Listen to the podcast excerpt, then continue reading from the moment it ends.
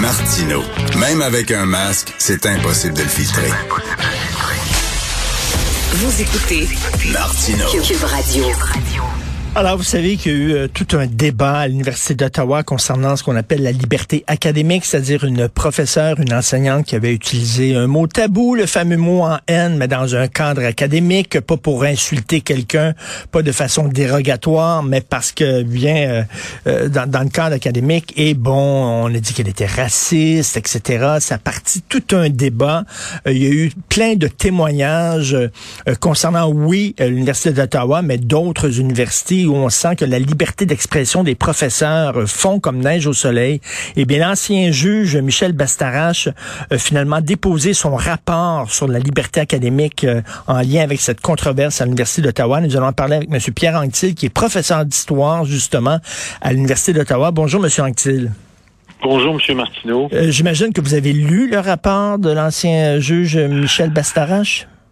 Oui, avec une très grande attention. Alors, j'aimerais vous entendre. Est-ce que ça vous euh, convainc, ça vous satisfait? Oui, euh, en fait, euh, c'est un désaveu des euh, politiques de l'administration actuelle à l'Université d'Ottawa. C'est une confirmation très ferme, très forte de la liberté d'expression et de la liberté académique et ça conforte les professeurs dans leur volonté d'aborder des sujets difficiles euh, sans l'interférence de censure euh, ou euh, de mouvements idéologiques ou de points de vue qui viendraient imposer le silence. Alors, on, est tout à fait dans une position où la censure est rejetée. Est-ce qu'on blâme directement, est-ce que M. Bastarage blâme directement la direction de l'Université d'Ottawa? Pas directement. Mais euh, de manière intéressante, il dit que euh, la direction n'a pas su communiquer ce que c'est que les notions de liberté académique, euh, n'a pas su les opérationnaliser, et donc euh, on, on, demande au recteur de faire ça, et n'a pas su offrir un mécanisme adéquat pour euh, redresser des torts, permettre aux gens d'avoir accès à des instances qui leur donnent la parole s'ils se sentent lésés, s'ils sentent qu'ils sont l'objet de discrimination.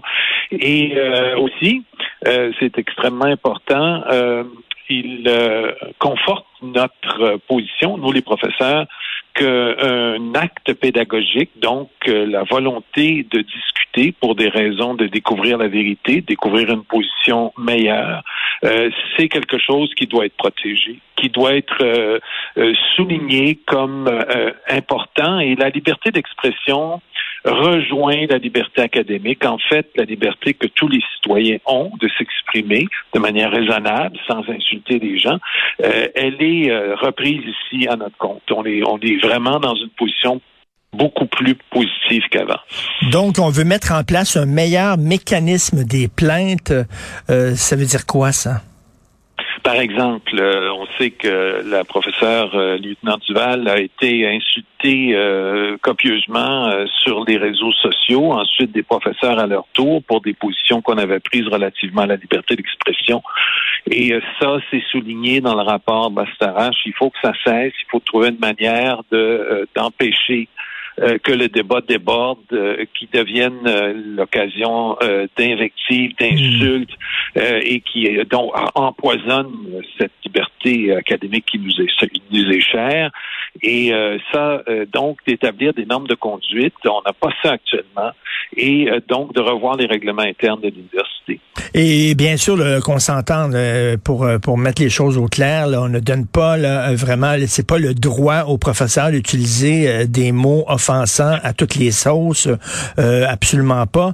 Euh, bien sûr que le mot en haine doit être utilisé. Ben, par exemple, euh, Monsieur Anctil, je suis allé dans une librairie cette semaine chercher un livre et j'ai vu un nouveau livre qui était sur les rayons, sur les tablettes, à la librairie Indigo de David Austin, qui s'intitule Nègre noir, nègre blanc, race, sexe et politique dans les années 1960 à Montréal. C'est un ouvrage qui a été publié originalement en anglais, qui a été traduit euh, qui est Mhm. publié aux éditions Lux. Donc là, euh, un professeur qui fait référence à ce livre-là, qui est un livre d'histoire, un livre sérieux, ben, pourrait le nommer en disant, ben, c'est le livre de David Stein, Nègre noir, Nègre Voilà. blanc. Voilà, là.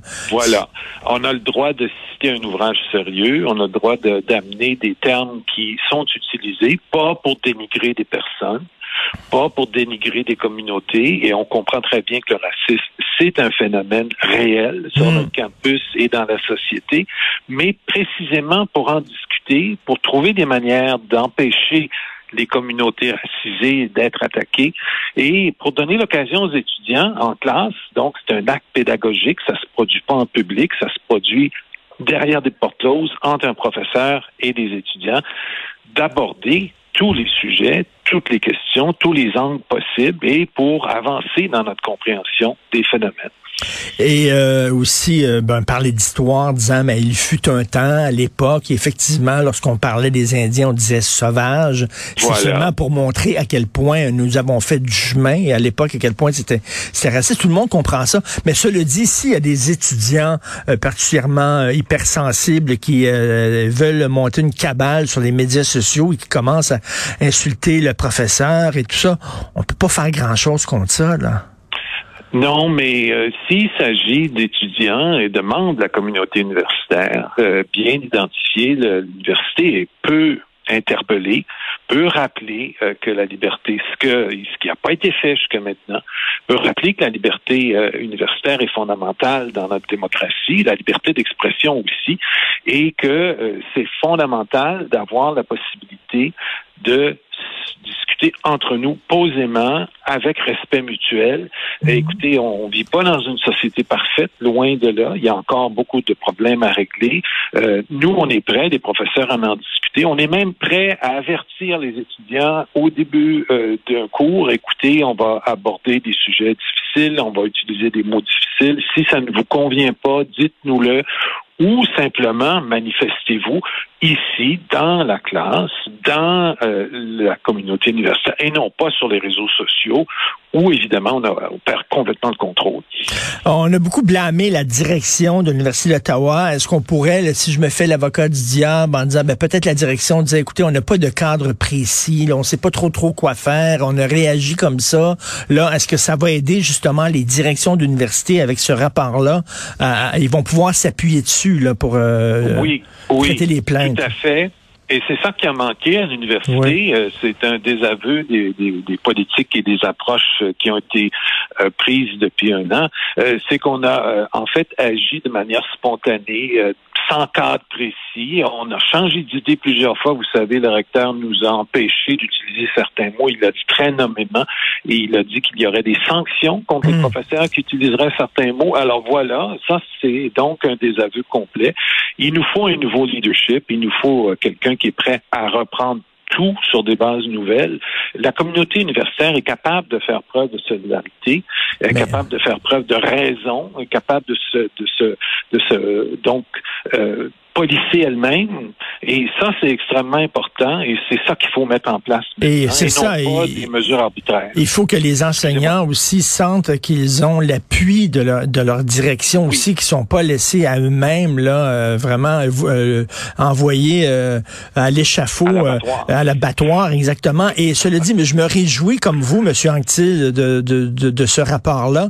Reste que c'est quand même triste qu'on en soit euh, rendu là. hein. C'est quand même triste que de voir que la liberté d'expression, elle est en danger dans une université. Mon Dieu, s'il y a un endroit où il doit avoir des débats, il doit avoir des Voilà. confrontations d'idées, c'est bien l'université, voyons. Oui, oui, exactement. Et euh, il n'y a pas de mal, il n'y a pas de, de problème à aborder des questions fondamentales avec respect, avec patience, en comprenant les sensibilités de certaines personnes qui sont minorisées ou qui sont victimes de discrimination. Il n'y a pas de mal à être euh, des personnes euh, responsables.